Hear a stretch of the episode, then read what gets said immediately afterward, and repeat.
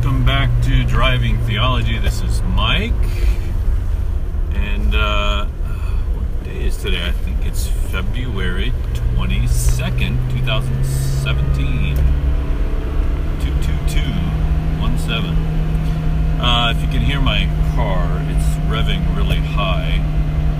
I drive an old, it's a little bit old anyway. It's acting really old today. Uh, anyway, it's uh, it's still cold. The transmission sometimes doesn't like to uh, do what it's supposed to until it warms up. So right now, I'm stuck in high gear. Uh, sorry, low gear. Stuck in low gear. Actually, it's kind of a medium gear. I'm gonna turn off my car and see if I can reset it. But unfortunately, it's gonna reset the recording, so there'll be a blip. Sorry.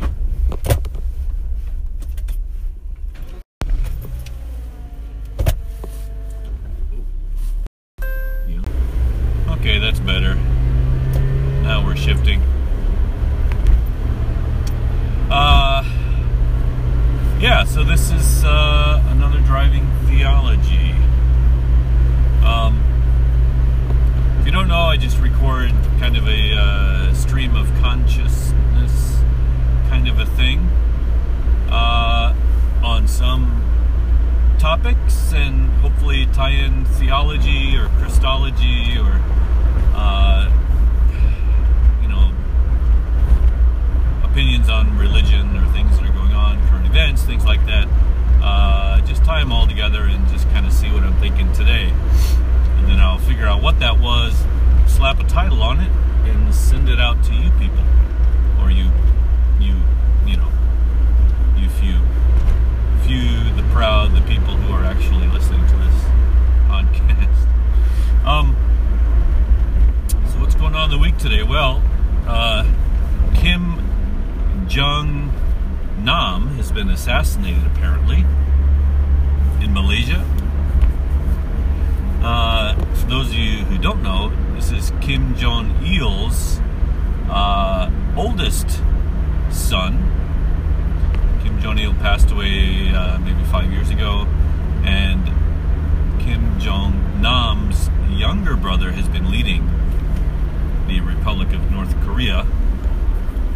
Sorry, it's a republic. I don't think they call it a republic. What do they call? I think they call themselves a republic. Uh, anyway, maybe not.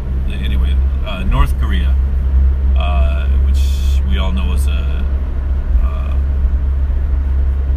what do you call it? Uh, autocratic, totalitarian state. Anyway, he has been exiled from his country since 2003, uh, pretty much the whole time, and has been on the run, has been caught using fake passports, trying to go here and there. Uh, he was on the run, first of all, from his father, uh, and now from his younger brother. And there's been talk of assassination attempts and things of this nature. Anyway, it seems that North Korea and Kim Jong Un has finally caught up to his older brother, and he was uh, poisoned in an airport in Malaysia uh, and has died from that poisoning. Uh, so that's kind of a big, you know, big news today. Um, you don't really hear a lot of things like this. It's sort of reminds you of, you know, the Old Testament or, uh, you know, even medieval times where to protect one's throne, king might, uh, or queen for that matter, might engage in assassinating their rivals. And that seems to have happened uh, this week. Uh, which shows that when, when, when people have power, the nature of having that power usually forces them not to want to relinquish it. Uh, and even if there's a, a, hint that they may lose that power at some point, uh, there are people who will who will do the ultimate deed to rid themselves of a rival. um, even when they're your own family, your own flesh and blood, uh, which is really, really sad to uh, think about. Um, and just you know, sad to, to to see how far and how bad things must have gotten in a country where that would be considered normal. Um, so yeah, that's something that's happened this week. Uh, that's big in the news. It's huge in Japan. Japan kind of has a uh, fixation phobia of North Korea anyway, and so any news from North Korea becomes huge news here. Uh, and really, that's about the only thing that's been covered in Japanese news this week, really, except a few local stories. But man, they've been fixated on this story. Uh, it's really caught and captured the imagination of the uh, media and therefore of the people. Um, Japan is still very much a country of television watchers. Um, it's still something that they you know, that's probably still the main source of news, uh, the main trusted source of news, I would say for most people. And then after that's the newspaper. Uh, but yeah, they're they're quite quite fixated by this story. Um, of course, Trump's still in the news, but Trump has been trumped by Kim Jong Un this week. Maybe that's why he. Uh, he took such a, assuming he did take the, he did, he was behind the assassination. Maybe that's why he did it, just to get back in the news. I, I think he really has, really enjoys himself being talked about around the world, no matter whether bad talk. And it's sort of like Madonna, uh, who used to do anything uh, to get publicity She was famous, I think, for saying there is no bad publicity, and maybe that was from somebody else. I'm not sure, but uh, at any rate, I can certainly attribute it to her. Uh, certainly how she lived and felt. Um, yeah. Uh, other news in our home, we're going to be hosting a uh, exchange student for three months. Um, she's already been here for a number of number of months uh, in exchange with the Rotary Club, and I think the, the Rotary Club had a uh, second homestay family for her, but they backed out for whatever reason, so they've been desperate to to find a replacement, and that's where we come in. We're not members of the Rotary Club, but we have friends who are, uh, and that's how we were called. And was kind of surprised that my wife agreed to, uh, yeah, to host. So we're going to be hosting a girl from Thailand. We have lots of friends in Thailand. Uh, it's one of our favorite places to visit in Asia. Some of our favorite people live over there. And yeah, so that's going to be something new in our family to go with our new puppy, uh, Jack, who's doing pretty well, getting big. Wow, he's getting big. He's going to be a giant here pretty soon. Um, other than that, there's not a whole lot going on right now. I am on a, a uh, semi vacation time from my college classes since we're in uh, winter break. So I've got about, I guess, winter slash spring break. So I've got about uh, two months with a little more, a little extra time on uh, on my hands, which is nice. Free time. Uh, reminds me of the old Styx song, "Too much time on my hands." Uh, you know, I don't have too much, just a little bit.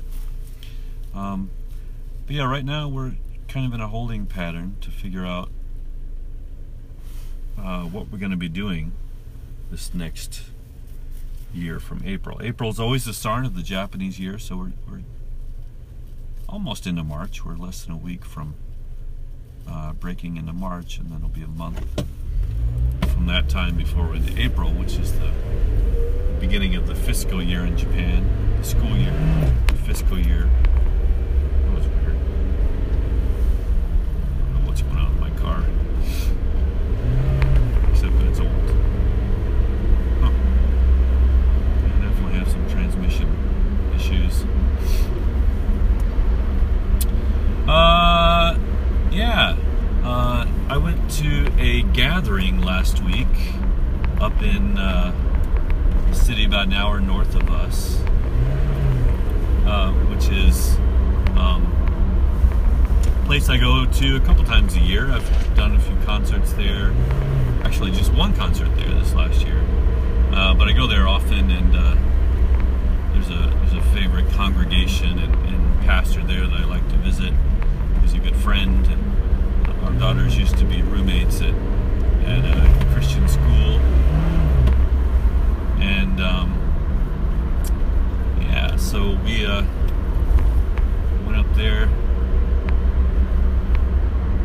Uh, actually, I went by myself this time to visit a 24 7 gathering. 24 7 is a, a group kind of in the new monastic uh, fresh expressions uh, thing originally started by uh, Pete Greig, I think, out of uh, Great Britain, but it, it has spread to America.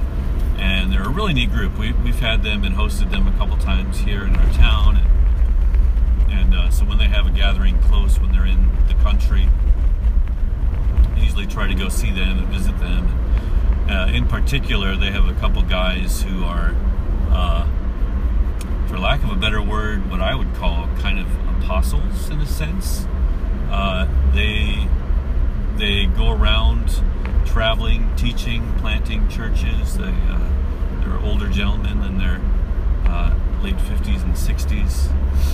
And I know it's not real popular to use the term apostle today because there's a there's kind of a uh, I don't know. Uh, we kind of like like to let the 12 original apostles own that uh, term and nobody else, believing that the apostolic age has passed and therefore there are no more apostles. Uh, but there is a movement, and I'm not talking about movements that call themselves apostolic, but there there's a quieter movement that recognizes that even in the New Testament, uh, was given to other people who were not the original 12. Um, because really, apostle uh, is is a pretty simple term. It's just a it's, it's a recognition of the work that one does. Uh, at least if you want to use lowercase a, uh, lowercase apostle apostle in general. Uh, I think we could say that apostles were the church planters of their day. Um, you can even say the missionaries. And uh, there are many kinds of missionaries, but I would say the pioneering missionaries, I think you could call uh, types of apostles, um, especially the ones who, who plant and move, you know, kind of get things going and appoint leaders and then move on and come back from time to time. But anyway, there are there are people out there who are looking at, especially the way that Paul um, did his apostleship. People are kind of uh, taking on a Paul-like uh, model, and so you'll, you'll you'll not hear them call themselves apostles. At least I haven't Uh, but the work they do is very closely aligned with the apostolic work of Paul and perhaps even Peter Thomas. Um, those guys who went out and planted churches. Uh, anyway, so I went up to a gathering. That was uh, actually Thursday. I think it started probably around Thursday afternoon and went all day Friday, all day Saturday, and then uh, that was pretty much the end. And then I think people worshiped together on Sunday morning and then dispersed. Uh, but I only went on Saturday. I had I had things that and people I needed to see and things that needed to get done, so I was only able to go on Saturday. But it was a wonderful day. Uh, mostly uh, getting in touch with uh, people um, and just uh, being encouraged and prayed over uh, and blessed by them. Uh, there was some. That's always great to see people. It's almost like your relatives are back in town. You know, people that have had an impact on you in the past or or have taken an interest in you um, who come back around from time to time. It's great to, to get in touch with them. Um, so yeah, we uh, we did that, and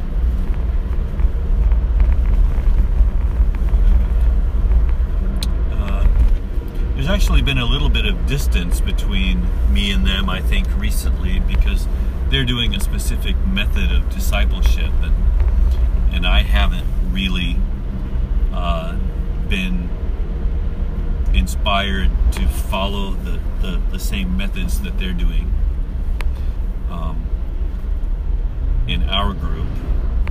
Uh, part of it goes back to uh, part of it's my personality type. I'm more of a big picture type person and a little less involved um, or, or capable in the nuts and bolts and details of certain things.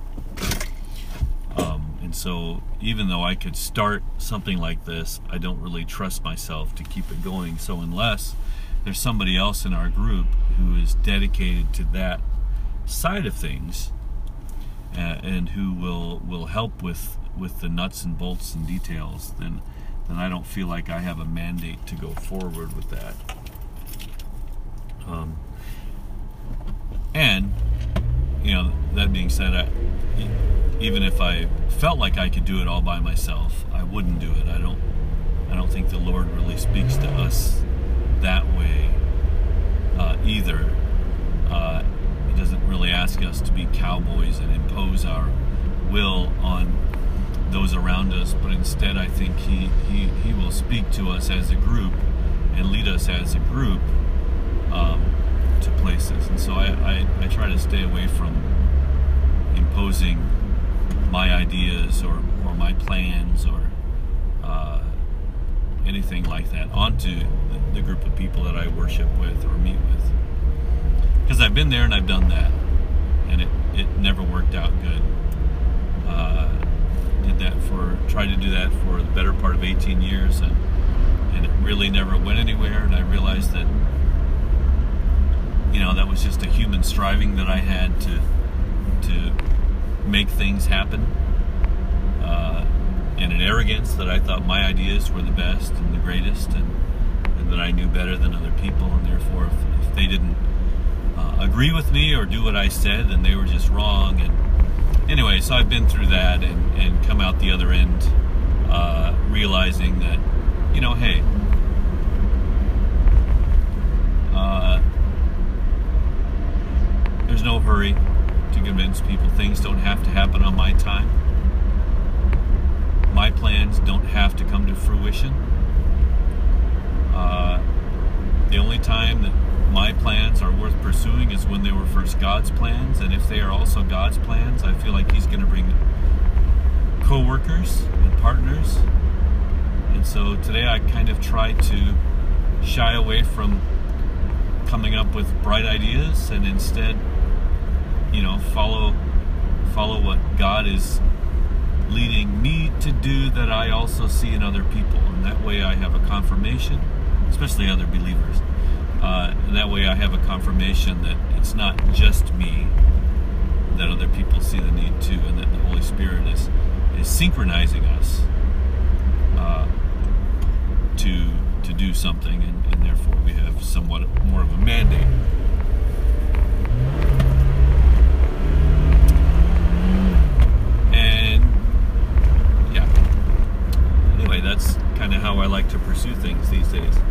Sorry there's not really a lot of substance today. I, I started the recording and you know kind of hoped I was going to get to to some place, but uh, kind of meandering, and I think I'm going to meander over to a, a, a uh, message I got yesterday from from our good friend Pat, uh, who sent me a, a rather lengthy article by a guy who is writing on uh, theology and, and, and his his uh, his conclusions on having studied the Bible and, and, and read multiple sources and, and uh, anyway he came to the conclusion that God did not need sacrifice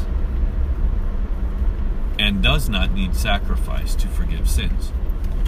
That God has and always will, always has and always will forgive sins, uh, because that's what He does. That's how He, that's who He is. He is a forgiver, uh, and that the sins that people were warned about in the Old Testament, for example, and other places, were really uh, was really God warning us about the consequences, the natural consequences of our sin. And so he had come to, to this conclusion, which I don't disagree with, actually. I, am kind of on board with his conclusion. I, I agree that God doesn't need sacrifice, that blood doesn't have to be shed for God to forgive. I think God would have always forgiven uh, had people's hearts uh, been turned from the resulting consequences of their own actions. But the truth is, people aren't always turned. People, just like children, often often seem that like they've repented when actually they're just avoiding punishment, uh, or they're resenting in their heart having to obey this or that. Um, that's something that happens as well. So. Uh, yeah, let's talk about that. So the one of the one of the prevailing uh, opinions is that God, in order to forgive sin, must have blood. He must. That that unless God has blood, he cannot and will not forgive sin. Okay? Think about that. Uh, it's sort of like when your when your friend, you know, eats your your your cookie when you're a kid, and you get mad, and your mom says, "Oh, just forget about it." So I'm not gonna I'm not gonna forget about it until he says sorry or until he gives me his cookie. I'm not gonna I'm not gonna forgive him uh, which is kind of human nature, right? It's kind of tick for tack. It's it's the it's the uh, eye for an eye and a tooth for a tooth type of uh, retributive uh, induced forgiveness. That as long as I'm uh, as long as I have retribution, then I, I can forgive or remuneration or or uh, you know whatever it is. but until then, forgiveness will not, uh, you know, I, I cannot forgive. Uh, whereas this guy's idea is that, well, no, actually, Jesus forgives just just when people repent. He never needed blood. Blood was not something he needed. He he forgives when people repent. And so the question is, um, Sorry, I'm kind of stuck in traffic. I'm a little bit annoyed at what's going on here. I can't figure out why I'm stuck here. Uh, and instead of, you know, forgiving being the character character of God. Um, now, I, I again, I don't disagree with them. I, I think, you know, saying that God is is blood hungry and that the only way he can be appeased is to have blood is putting him in the realm of pagan god. Right? Pagan gods needed needed blood, uh, or were said to have needed blood to be appeased. And unless they had blood, they would not, uh, the crops would not grow, or the hunt uh, would not be profitable, or or whatever. The the, the people would not have uh, healthy babies. Um, and so they believed that blood was also necessary, and so they went as far as to, to go to human sacrifice. Well, of course, that, that kind of God is exactly the kind of God that the prophets warned Israel not to follow. Right? To not follow the bloodthirsty gods. Their God, Yahweh, was different. And yet we have this, this sacrificial system uh, uh, found in uh, Leviticus, Numbers, and Deuteronomy, right? This sacrificial system. Uh, and so, even today, it's kind of come down that, well, God doesn't forgive sins unless unless blood is shed. And actually, I've I've believed that at, at one point or another. You know, that's been something that I've even said and taught.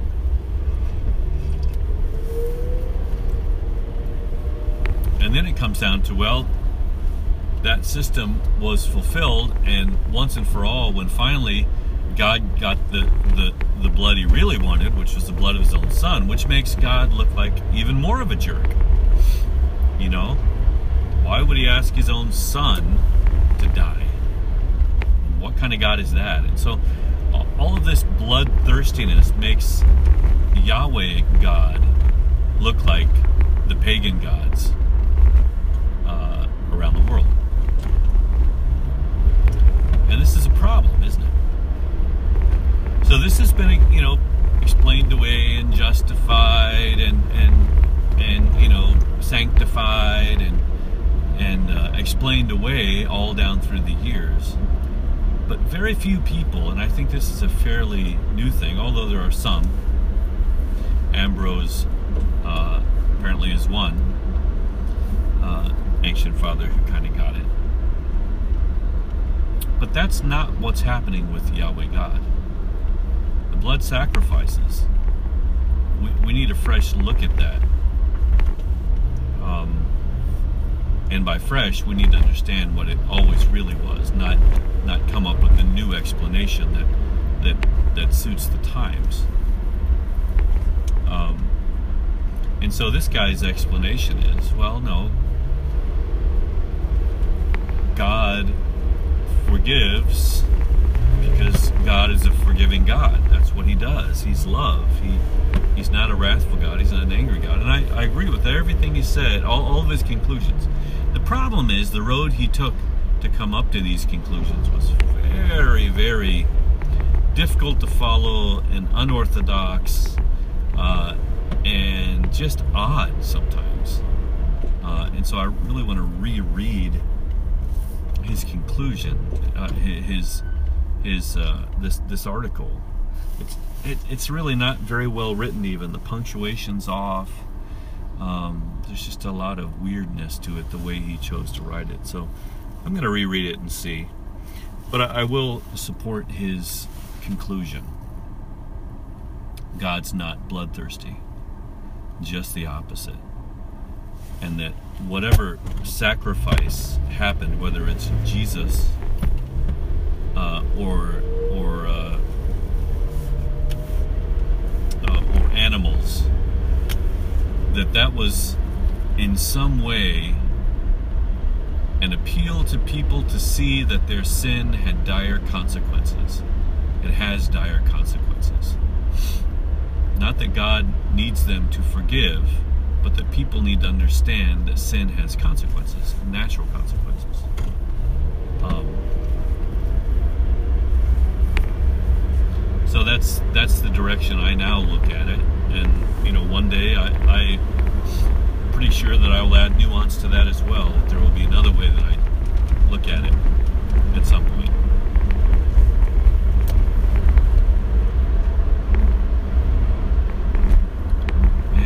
transmission is not doing well. It's not doing well at all. I wonder if it's because I parked on a slope and all the transmission fluid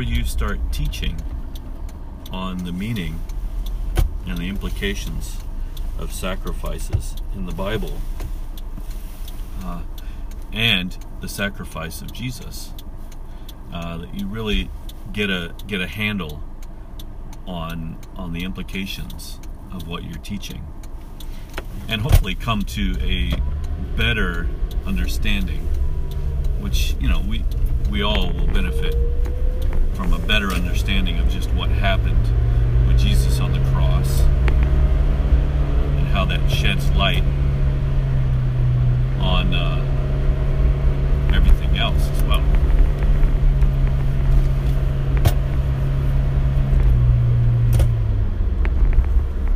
Well, my car is stuck in low gear. Doesn't want to go. Come on.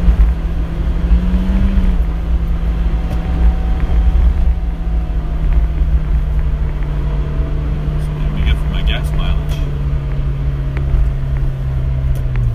Alright, I'm gonna off. So if I don't click back on, you guys have a great day. Bye.